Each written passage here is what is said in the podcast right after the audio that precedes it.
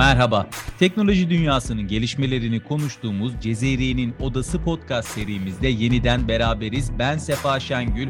Bugün Cezeriye'nin Odası'nda robotların hayatımızdaki yerini konuşacağız. Aslında e, robotlar yavaş yavaş hayatımıza girmeye başladılar belki evimizin içerisinde çok çok eski bir tabirle hani mutfak robotu diye tabir ettiğimiz işimizi kolaylaştıran teknoloji ürünleri olarak başladılar. Şimdi evlerimizin içerisinde gezen süpürgeler olarak devam ediyorlar. Fakat robotlar şu anda teknolojik olarak çok daha kapasiteli bir şekilde üretilmeye başlandı. Anadolu Ajansı teknoloji muhabiri arkadaşım Kadir Günyol bizlerle birlikte bugün. Kadir'e bir hoş geldin demek istiyorum. Sağ ol Sefa, teşekkür ediyorum. Bir de e, aynı zamanda Bursa Uludağ Üniversitesi öğretim üyesi doçent doktor Ahmet Dağ hocamız da bizlerle birlikte e, olacak bugün. Hocam hoş geldiniz. Hoş bulduk. Çok teşekkür ederim. Sağ olun. Teşekkürler. E, hocamızın da e, aynı zamanda transhümanizm alanında çok ciddi çalışmaları var. Hocam bir de kitabınız e, yayınlanmıştı yanlış hatırlamıyorsam değil mi? E, tabii e, iki kitap yayınlanmıştı. Biri evet. Transhumanizm, insanın ve dünyanın dönüşümü.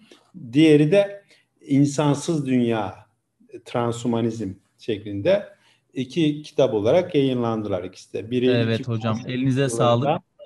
Biri de Hı-hı. 2020 yılında yayınlandı. E, zaten bu konuları e, tema olarak kendine konu edinen çalışmalar bunlar. Evet. Ee, hocam şöyle başlayalım istiyorum. Kadir önce bize bu yani bugün aslında konuşmamızın bu konuyu konuşmamızın sebeplerinden bir tanesi de e, güncel bir konu. Elon Musk e, biliyoruz hepimiz artık e, ismen tanıyoruz kendisini. Tesla'nın her yıl düzenlemiş olduğu yapay zeka gününde bir yenilik yaptı. Humanoid denilen yani insansı robotu e, Optimus'u tanıttı. Optimus'la alakalı pozitif eleştiriler var, negatif eleştiriler var. Bunları konuşacağız ama şimdi burada Elon Musk'ın yapmak istediği konu aslında şu. 20 bin doların altında e, yani güncel bir fiyat olarak e, bahsedersek yani neredeyse bir araba fiyatında e, insansı robotları artık hayatımızın içerisinde yer almasını sağlamak. Burada böyle bir amacı var. Fakat şöyle biraz geriye gidelim. İnsansı robotlar nasıl yani bunlarla alakalı dünyada hangi çalışmalar var? Kadir bunlarla ilgili bir derleme yaptı. Ee, önce hem işin biraz e, hafifçe bir teknik kısmını konuşalım. Sonra da yavaş yavaş hayatın içerisinde bunlar nasıl olacak? Bunlarla başlayalım. Ee, evet. Buradan ben sözü devralacak olursam insansı robotlar aslında e, çok uzun zamandır hayatımızın içinde varlar e, pek çok amaçla tasarlanıyor aslında bu robotlar. Bunlardan belki de en önemlisi bu robotların iş hayatına dahil edilmesi e, projesi. Yani bu robotlar fabrikalarda görev alacaklar. Ki hala hazırda aslında birçok yerde görev alıyorlar. Ama insansı şeklinde robotların da e, yakın zamanda fabrikalarda görev alacağı ve pek çok işi insanlardan devralacağı konuşuluyor. Ancak burada benim e, daha çok ilgimi çeken biraz sosyal bilimlere daha yatkın olduğum için belki e, insansı robotların insanlarla olan ilişkileri. Yani şöyle e, söylemek istiyorum. 2018 yıllarıydı galiba. İngiltere'de o zaman bir yalnızlık bakanlığı kurulmuştu. Ve şu an yaşadığımız modern çağın en büyük problemlerinden bir tanesinde yalnızlık olduğu açıklanmıştı o dönemde de. Ee, geçen süreçte de yalnızlığın e, özellikle modern batı dünyasında çok büyük bir problem olduğunu biliyoruz. E, ve bunun üzerine son dönemde özellikle insanların yalnızlığına iyi gelebilecek, yani insanlara arkadaşlık edebilecek e, robotlar, insansız robotlar geliştirmeye başlandı. Buna en güzel örnek olarak eğer dinleyicilerimiz merak ediyorlarsa Hi AI yani mer- Merhaba Yapay Zeka isimli bir belgesel var. Bu belgesele internetten ulaşabilirler. Bu belgeselde insanlarla beraber yaşayan birçok robot gösteriliyor. Yani mesela bir tane robot yaşlı bir teyzenin yanında kalıyor ve bu e, yaşlı insana e, ilaçlarını hatırlatıyor. Onunla günün belli saatlerinde kısa muhabbetler ediyor. Onu yalnız hissettirmemeye çalışıyor. Bir tanesinde e, normal hayatında sevgili bulamayan bir adam kendine özel bir yapay zeka, insansı bir robot ürettiriyor ve o robotla gezmeye gidiyor, onunla e, zaman geçiriyor. Bunun gibi pek çok çalışma var. Aslında bu benim e, ilgimi çok çekmişti. Yani ya insansı robotların sadece iş hayatında değil, insanlara yoldaş olabilecek bir yapıda da şu anda tasarlanıyor olması söz konusu. Tabii bunu ne kadar yapabilir bunu hocamıza soracağız. Son olarak şunu eklemek isterim. Bu insansız robotlarda çok önemli bir kırılma noktası var aslında. O da bence 2017 yılı. Suudi Arabistan aslında çok da bu e, robotları üreten bir ülke değil ve bu alanda yatırım yapan bir ülke de değil. Ama Suudi Arabistan e, insansız robot Sofya'ya 2017 yılında vatandaşlık vermişti. Bu çok basit bir şey gibi görünebilir ama bu dünya tarihinde ilk defa insan olmayan bir varlığa diyelim e, bir vatandaşlık verilmesi söz konusu olmuştu. Yani bir vatandaşın sahip olduğu bütün haklara insansı bir robot da sahip olabilecekti. Dolayısıyla bu yıl e, benim için çok büyük bir ve aslında tabii ki bütün teknoloji camiası için çok önemli bir yıl olmuştu. Dolayısıyla o günden bugüne kadar insansı robotlar hayatımızın tam ortasında yer alıyor ve gelecekte de muhtemelen e, iş hayatı dahil olmak üzere, sosyal ilişkilerimiz dahil olmak üzere pek çok alanda daha fazla etkinliklerini artıracaklar gibi gözüküyor.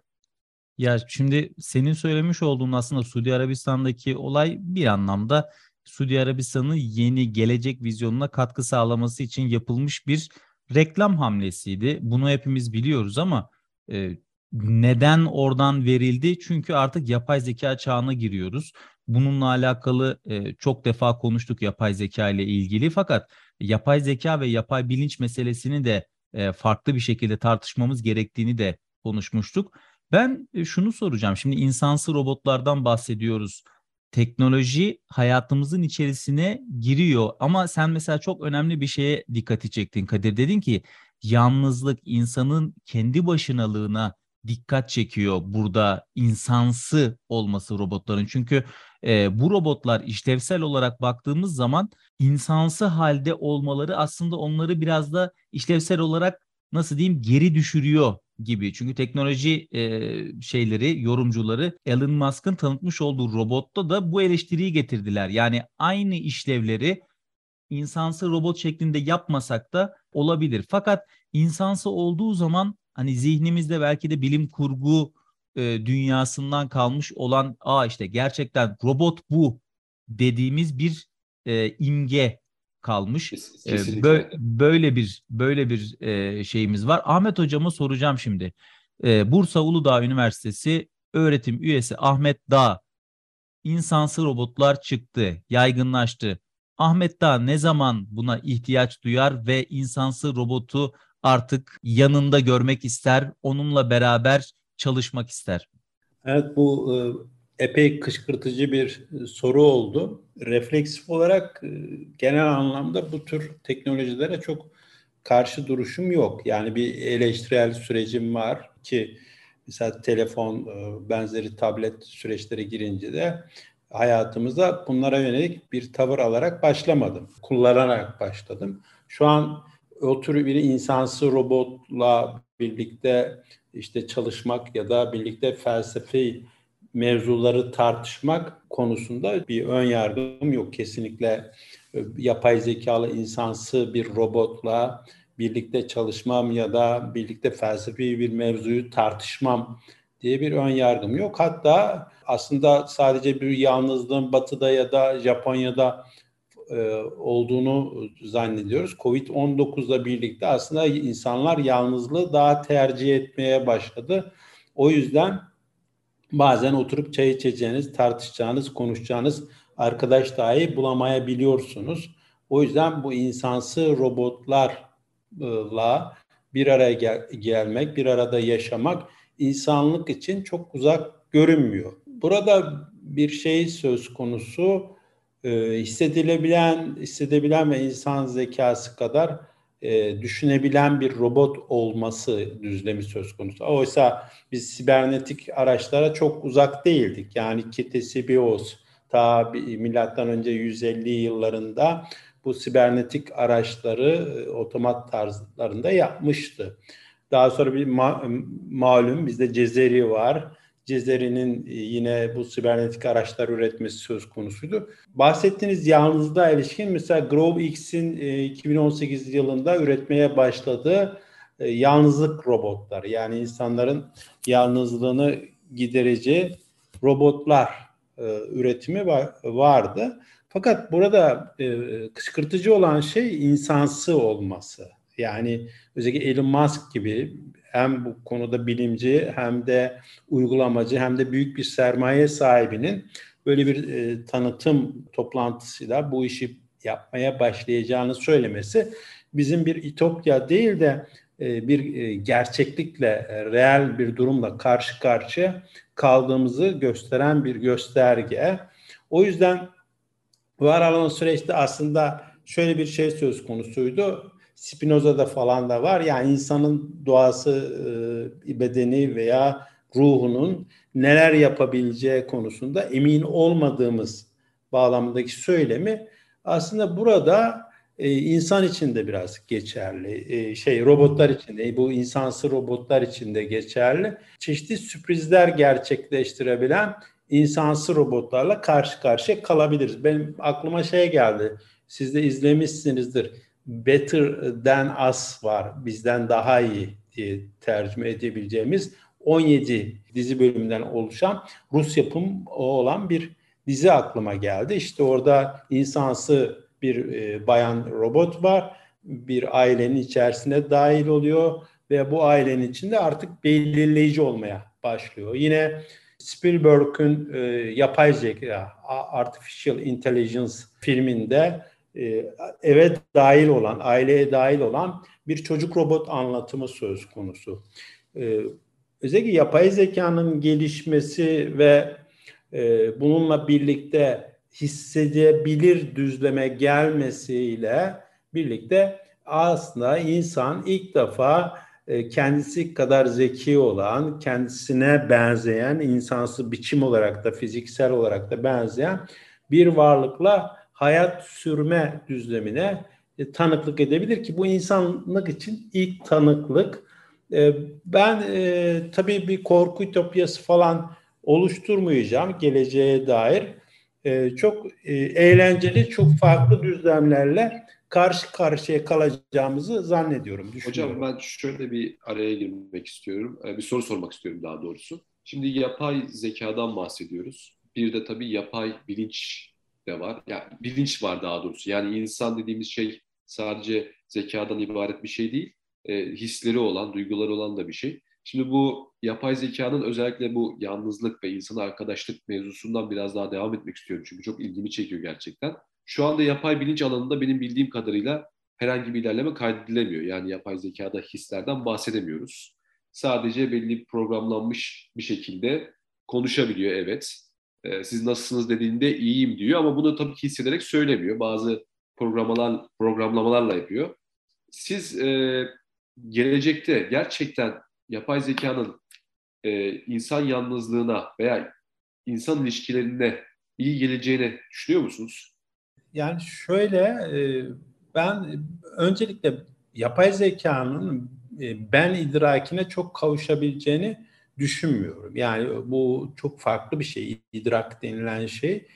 E, fakat burada e, var olan süreçte böyle bir zeki varlığın bizimle yaşamasını insanlık için bir tehdit olarak da çok görmüyorum. Çünkü birincisine bağlı olarak bir durumu olduğunu düşünüyorum. Ben idrakı geliştirmemiş olan bir varlığın kendi dilini üretmesi, kendi kararlarını veya tercihlerini, iradesini sergilemesi, bunun karşılığında da hep e, yapay zeka çalışmalarına yönelik Kaku, Michikaku ya da Stephen Hawking'in öngördüğü işte belli bir zaman sonra insan zekasını aşacak ve insanı köleleştirecek şeklindeki bu insanın sonu olacak şeklindeki düzlemin çok olası olduğunu düşünmüyorum. Çünkü e, hala e, bu e, gnostik e, düşüncelerde ben idrakinin e, gizemlik yönü olduğu söz konusu ki ben bu ben idrakinin tam insan tarafından çözülebildiğini düşünmüyorum. Haliyle bu yönü itibariyle, bu yapısı itibariyle şöyle bir şey e, düşünüyorum. O e, var olan yapay zekalı uygulamalar daha çok bizim sanki e, var olan diğer araçlarımız gibi yönetebileceğimiz araçlar olarak e, görüyorum. E, Fakat burada ben idraki oluştuğunda, bu gerçekleştiğinde Kaku'nun ya da Stephen Hawking'in bahsettiği tehlikenin büyük bir tehlike olduğunu da ifade edeyim. Hocam ben de şöyle e, düşünüyorum. Yani bilinçten ayrı eğer ya sadece yapay zeka için veya robotların işte üzerinden e, köleleşme, e, insanlığın köleleşmesi konuşulunca aklıma şu geliyor. Aslında biz köleliği nasıl anlıyoruz? Yani zamanını, e, insanın zamanını kullanmak, insanın zamanını çalmak e, anlamında anlıyorsak, o zaman şu anda da biz sadece insansı robotlardan değil, biz şu anda televizyondan, örnek veriyorum yine e, telefondan, e, tabletlerimizden bu köleleşmeyi belki yaşıyoruz. İnsansı robotlar da hayatımıza girdiğinde bize hükmetmek anlamında değil ama bizim zamanımızı çalmak şeklinde, bizi oyalamak şeklinde, bizi gerçek hayattan koparmak şeklinde e, böyle bir şey olacaksa o zaman çok da bilince ihtiyacı yok. Yani köleleşmek onlar tarafından değil ama köleleştirmek belki köleleştirilmek belki konuşulabilir. E, işte bize o e, şeyleri satan, insansı robotları satan aile hayatımızın içerisinde önemli bir figür. Bu olmazsa yaşayamazsınız da bizi getirecek otoritenin bizi köleleştirebileceğini düşünüyorum. Evet siz e, bahsedince şimdi aklıma e, bir film daha geldi. He filmi olması gerekir. Şey değil zannedersem orada bayan bir yapay zeka yapay, var. Yapay zeka vardı. Filmin adı He'di değil mi? Ben izlemedim hocam He filmini. Evet. Orada işte bir yapay zeka uygulaması var ve bu yapay zeka uygulaması e, üzerinden onunla yaşayan e, bir e, genç e, adam ya da bir adam e, söz konusu, bir erkek söz konusu. Orada e, adeta bütün yapmış olduğu e, davranışlar, yaşam biçimi, benzeri şey falan e, onu etkileyen ve aşık olduğu bir uygulama. Yani işte Siri'nin daha gelişmiş olan bir versiyonuyla kurduğu bir dünya söz konusu. Aslında orada sizin de bahsettiğiniz asıl tehlike e, insanlık için e, tehlike. İnsanların artık birbirleriyle bir araya gelmek, birbirleriyle bulunmak yerine bu insansı robotlar ya da yapay zekalı uygulamalı varlıklarla birlikte yaşamayı tercih etmesi söz konusu olabilir. Neden? Şöyle insanlar bazıları hayvanlarla bunu e, giderme gibi noktaya geldi. Fakat hayvanlara göre bu robotların e, güzel bir yanı var tırnak işareti içinde. Masrafsız, tek masraf yapıyorsunuz. Yani işte diyelim ki 20 bin doların altında bir kere masraf yapıyorsunuz.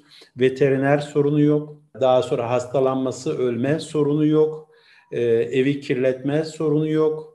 E, bunlar hayvanın yerine e, robotun daha çok tercih edilebilir durumunu gösteren bir şey. Bir de e, insanla bir takım problemler yaşadığınız zaman işte biraz amiyane olacak ama işte çene, e, çeneni kapat desen de kapatmıyor. O konuşmaya devam ediyor ya da daha da sertleşebiliyor, kabalaşabiliyor. Oysa bu robotik olan yapay zekalı uygulamaların iradesinin sizin elinizde olduğu düşüncesiyle onunla yaşamının daha mutlu kıldığını düşünebiliyor insan. Ya yani... ben de hocam şunu diyorum. Şimdi mesela Black Mirror'ın bir bölümü vardı. Kadir çok e, iyi bir takipçisi. Orada eşi ölen bir kadın yapay zeka ile insansı bir robot siparişi veriyor. O robot eve geliyor. Aynı işte şekli şemali tamamen işte kocası gibi. E, fakat duygusal paylaşım yok. E, bunu daha sonra tabii kadın fark ediyor. Şöyle bir durum var. E, işte yapay zekalı e, bir şey sistem o robotun içerisine yüklenmiş. O robotta o kocasıyla olan yazışmaları, kocasının davranışlarını hepsini analiz edip ona göre bir hayat tarzı belirlemiş. Fakat burada sıkıntı şu kadın bir yerde duygu bekliyor artık ondan. İlk başlarda çok memnun işte sanki eşini hiç kaybetmemiş gibi onunla sohbet edebiliyor, onun varlığını hissetmiş gibi düşünüyor ama daha sonra şöyle bir e, şeyle karşılaşıyor.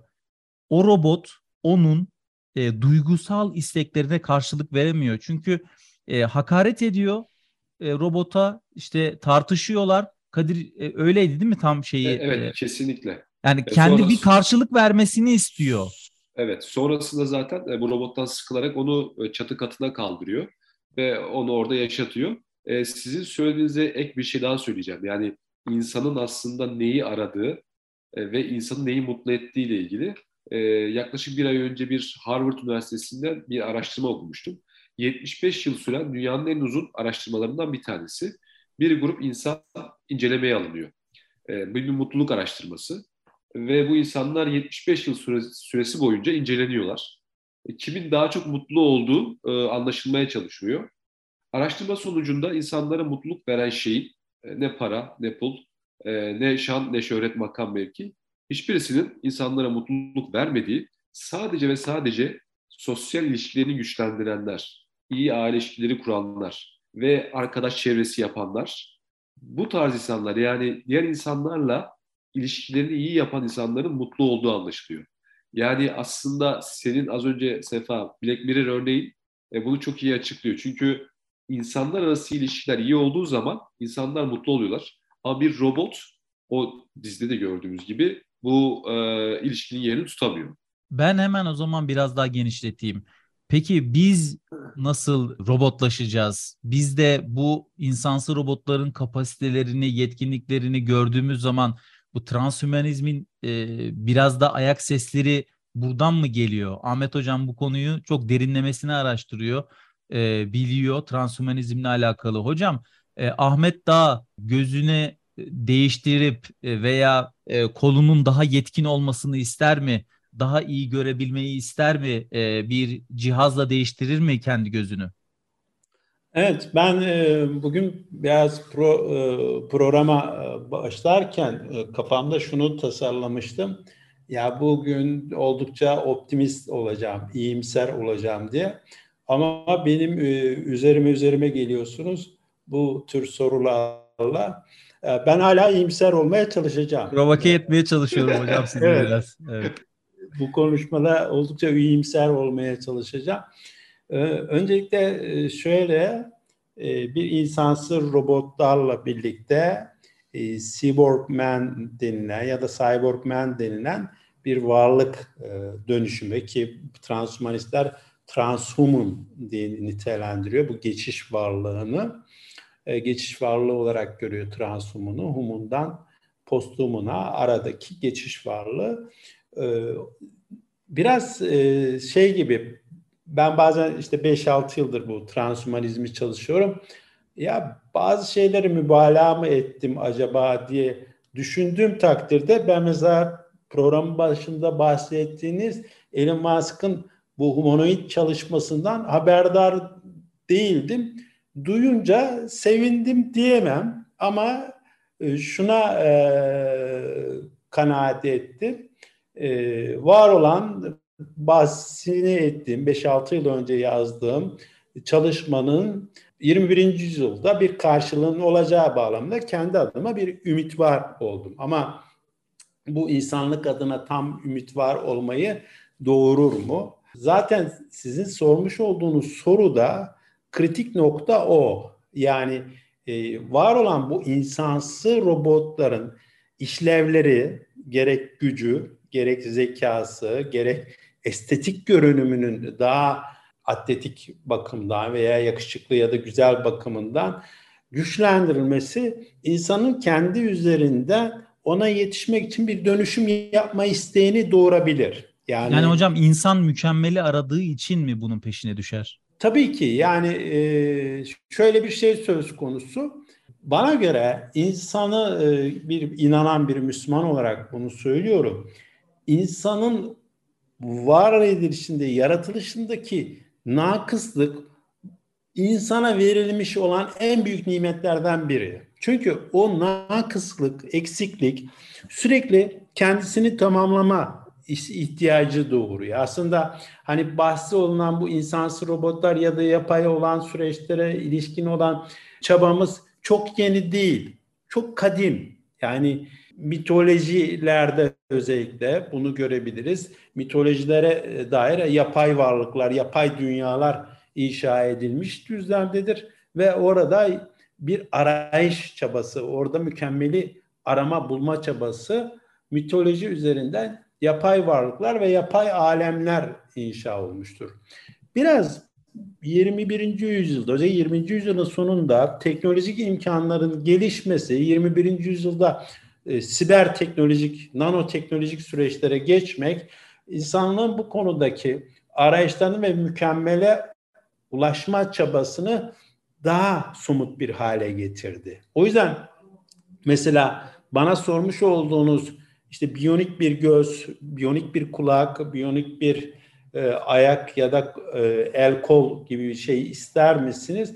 Ben şu an evet istemem böyle bir şeye gerek yok. E, mevcut olan organik olan şeyler iyidir diye düşünebilirim. Fakat e, bu, varlıkların diyelim ki bu tür tercihlerde bulunan insanların bir güç üretmesi, bir güç varlığı olarak, etkin bir varlık olarak hayatta e, varlık sürmesi belli bir zaman sonra sizin zayıf kalma durumunuzu doğurabilir. Zaten ki transhumanistlerin en çok güvendiği nokta burada bu evrimci nokta. Yani e, diyorlar ki tıpkı Homo sapiens'in daha önceki Neandertal'i geriletmesi gibi nasıl ki tasfiye edildi, e, Robo sapiens de Homo sapiens'i zamanla tasfiye edecektir. Ondan dolayı insanlar bu tür tercihlerde bulunacaktır diye bir ümidi var. Ama burada benim bir gördüğüm nokta biraz fıtri e, olan e, çok gözetemiyorlar. Yani insanın var oluşunda ve varoluş ediminde bir kendinden çok vazgeçebilen bir varlık değil. Yani kendi bedenini çok çabuk terk edebilecek bir varlık değil. İkinci olarak da e, insandaki o fıtri düşünüş biçimi, e, varlık tasavvuru mesela ben şunu düşünüyorum.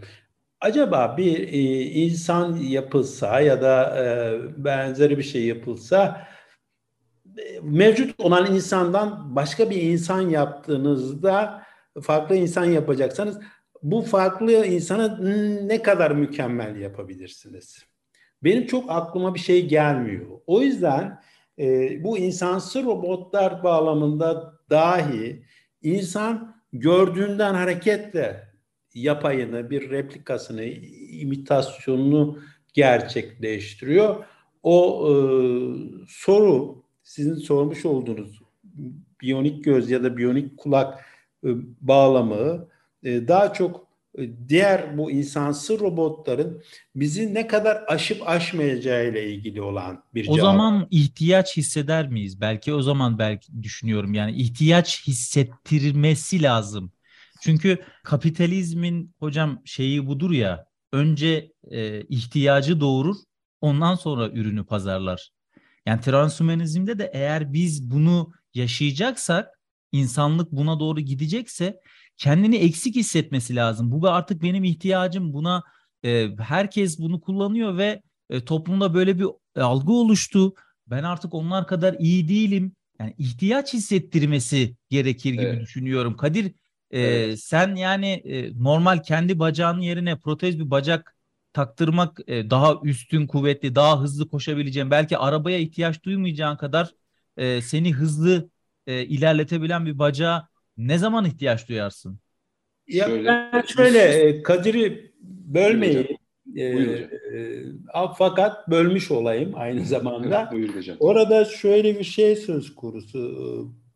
Özellikle bu teknolojik tekillik denilen insan zekasıyla, insan zihniyle süper e, yapay zekayı birleştirme çalışmaları ki Elon Musk'ın bahsi ettiğimiz Elon Musk'ın da projesi olan bir çalışma Neuralink üzerinden. E, onların gördüğü şey, e, öngörüsü şu. Kurzweil bunu söylüyor. Ray Kurzweil bir mühendis o da. Diyor ki e, nasıl ki insanlar çocuklarının daha başarılı, daha diğerini geçmesi, diğerinden daha e, sınavlarda ya da benzeri okullarda başarılı olmasını istiyorsa teknolojik tekilliği yakalamış olan yani makineyle insan zihni birleştirmiş olan insanın diğerine üstünlüğü meydana geldiğinde o ebeveyn çocuğunun daha zeki olması için tıpkı dershanelere e, ya da özel derslere, iyi okullara nasıl ihtiyaç duyuyorsa çocuğu için de teknolojik tekilliğe ihtiyaç duyacak. Çocuk tehlikeli ya da değil mi hocam? Çok tehlikeli yani öyle bir şey ki işte Hocam sizinle aynı, şey aynı örneği verecektim. E, CNET'in kurucusu da e, buna benzer bir şey söylüyor. Transhumanizm e, ileride sizce gerçekleşecek mi diye sorulduğunda şunu söylüyor. Bir çocuğunuz olduğunu düşünün diyor. Okula gidiyor. Diğer bütün çocuklar beyinleriyle internete girebiliyorlar. Birbirleriyle haberleşebiliyorlar. Hoca bir soru sorduğunda hemen e, bunu cevap verebiliyorlar ve hızlı e, bir şekilde iletişime geçiyorlar. Bulut ve telekinezi üzerinden evet. bir e, bağlantı yoluyla. Evet. Bunun, Ama yani... sizin çocuğunuz bunların hiçbirini yapamıyor ve sınıfta dışlanmış hissediyor. Siz bu durumda siz de çocuğunuza çip taktırır mısınız, taktırmaz mısınız düşünün diyor. Dolayısıyla aynı örneği verecektim ben de sizinle. Bir zorunluluğa ve ihtiyaca dönüştürülecek zaten ileride. Ben de öyle düşünüyorum. Çok önemli bir soru sormak istiyorum. Bu insansı robotlar geldi. Transhumanlar e, geldi. Humanlar da var. Kolonileşme olur mu? Bu da son ve belki de bir sonra bir şeye ihtiyaç duyacağımız bir soru olabilir. Bir yayına daha ihtiyaç duyacağımız bir soru olabilir. Ben bunu çok önemsiyorum. Çünkü artık bu bir tercih meselesine girecekse, doğayı kullanma meselesine girecekse burada kolonileşme yaşanır mı? Bana sanki aradaki fark açılırsa e, bir kolonileşmenin olabileceği e, bu çok böyle kurgusal bir e, şey gibi oluyor ama e, buna doğru gidilebilir yani. E şimdi mesela e, şöyle bir şey, e, o başlangıçta söylediğim ben idrakinin e, yapay zekalı ya da bu transhuman varlıklarda şey siborg insanımsı varlıklarda gerçekleşip gerçekleşmeyeceği e, sorusuyla bağlantılı olan bir şey. Zaten bu bahsettiğiniz e, kolonileşme denilen şey bu idrak oluştuğu zaman, ben idrak oluştuğu zaman bu insansı robotlarda e, kaçınılmaz bir şey e, olacak. E, nitekim bazı filmlerde de bu tema e, işleniyor. Özellikle Tükeniş Extinction e, filminde bu tema işleniyor. İşte e, bu insansı e, robotlar, son derece benzeyen e, varlıklar e, dünyada e, ayırt edilemeyecek düzeyde belli bir zaman sonra insan varlığını sonlandırma, kendi hakimiyetini kurma safhasına e, geliyor gibi. E, fakat ben şöyle, e, insanlık öyle ya da böyle bu teknolojik vasıtaları kendi kavramlarımızla konuşayım. Şer sürecinden daha çok hayır sürecine dönüştürebiliyor. Yani bir nevi kontrol edebiliyor. Mesela işte Luddite'ları hatırlayalım. Luddite'leri. E, onlar işte bu makinaların e, bizi özellikle iş makinaların, sanayi makinalarının işsiz bırakacağını, bizi onlarla birlikte özdeşleştirip makineleştireceğini falan gibi iddiaları vardı ve onlara karşı makine kırıcı bir tavır sergilediler. E, fakat onların dedikleri kısmen gerçekleşmiş olsa da bugün e, iki asırdır sanayileşmiş ve makineleşmiş bir düzende yaşayan insanın bu makineleşmiş ya da sanayileşmiş olduğunu çok iddia edemeyiz. Yani insan mevcut olan her ne kadar bir doğasında bir takım farklılıklar yaşamış olsa da bu mevcut olan varlığını öyle ya da böyle sürdürüyor. O yüzden var olan süreçte ben iki şeyin olduğunu, önemli olduğunu düşünüyorum.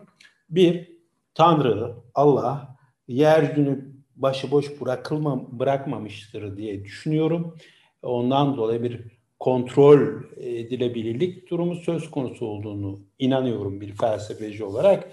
İkinci olarak da insanın e, fıtri varoluş ve düşünüş biçimi özellikle metafiziksel olanla kurmuş olduğu ilişki bir noktada bu meselenin gideceği noktada evet bunda artık durmalıyım şeklinde bir hudut anlayışının insanda tarihsel olarak hep var olduğunu düşünüyorum. Benim düşüncem böyle. Evet. Buyurun. E, güzel bir sohbet oldu. Bugün yavaş yavaş e, sonlandıralım programımızı. Yani ben biraz daha e, bu işi felsefi boyutu, e, sosyolojik boyutuyla e, incelenmesi ve konuşulması taraftarıyım. Tabii ki sizler de öylesiniz.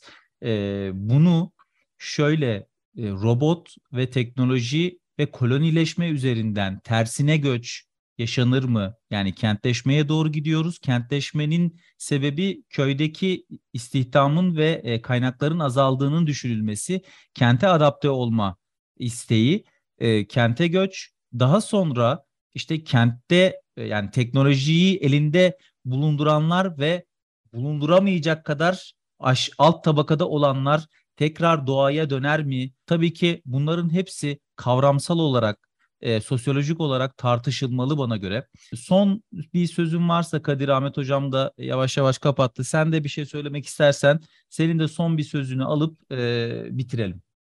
Teşekkür ederim. Benim sorum yok. Ahmet Hocama çok teşekkür ediyorum.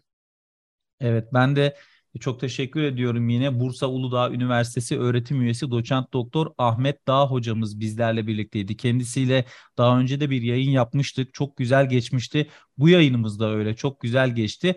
Fakat e, biz bununla kalmayacağız dediğim gibi bu konuyu e, sosyolojik ve felsefik olarak e, insanın ve e, teknolojinin birleştiği noktada ve ayrışacağı noktaları tekrar e, konuşacağız. Ahmet hocamızı buradan e, bir davet daha yapmış olalım. E, kendisine çok teşekkür ediyoruz. Anadolu Ajansı'nın podcast yayınlarında Twitter'da AA sesli hesabında paylaşıyoruz.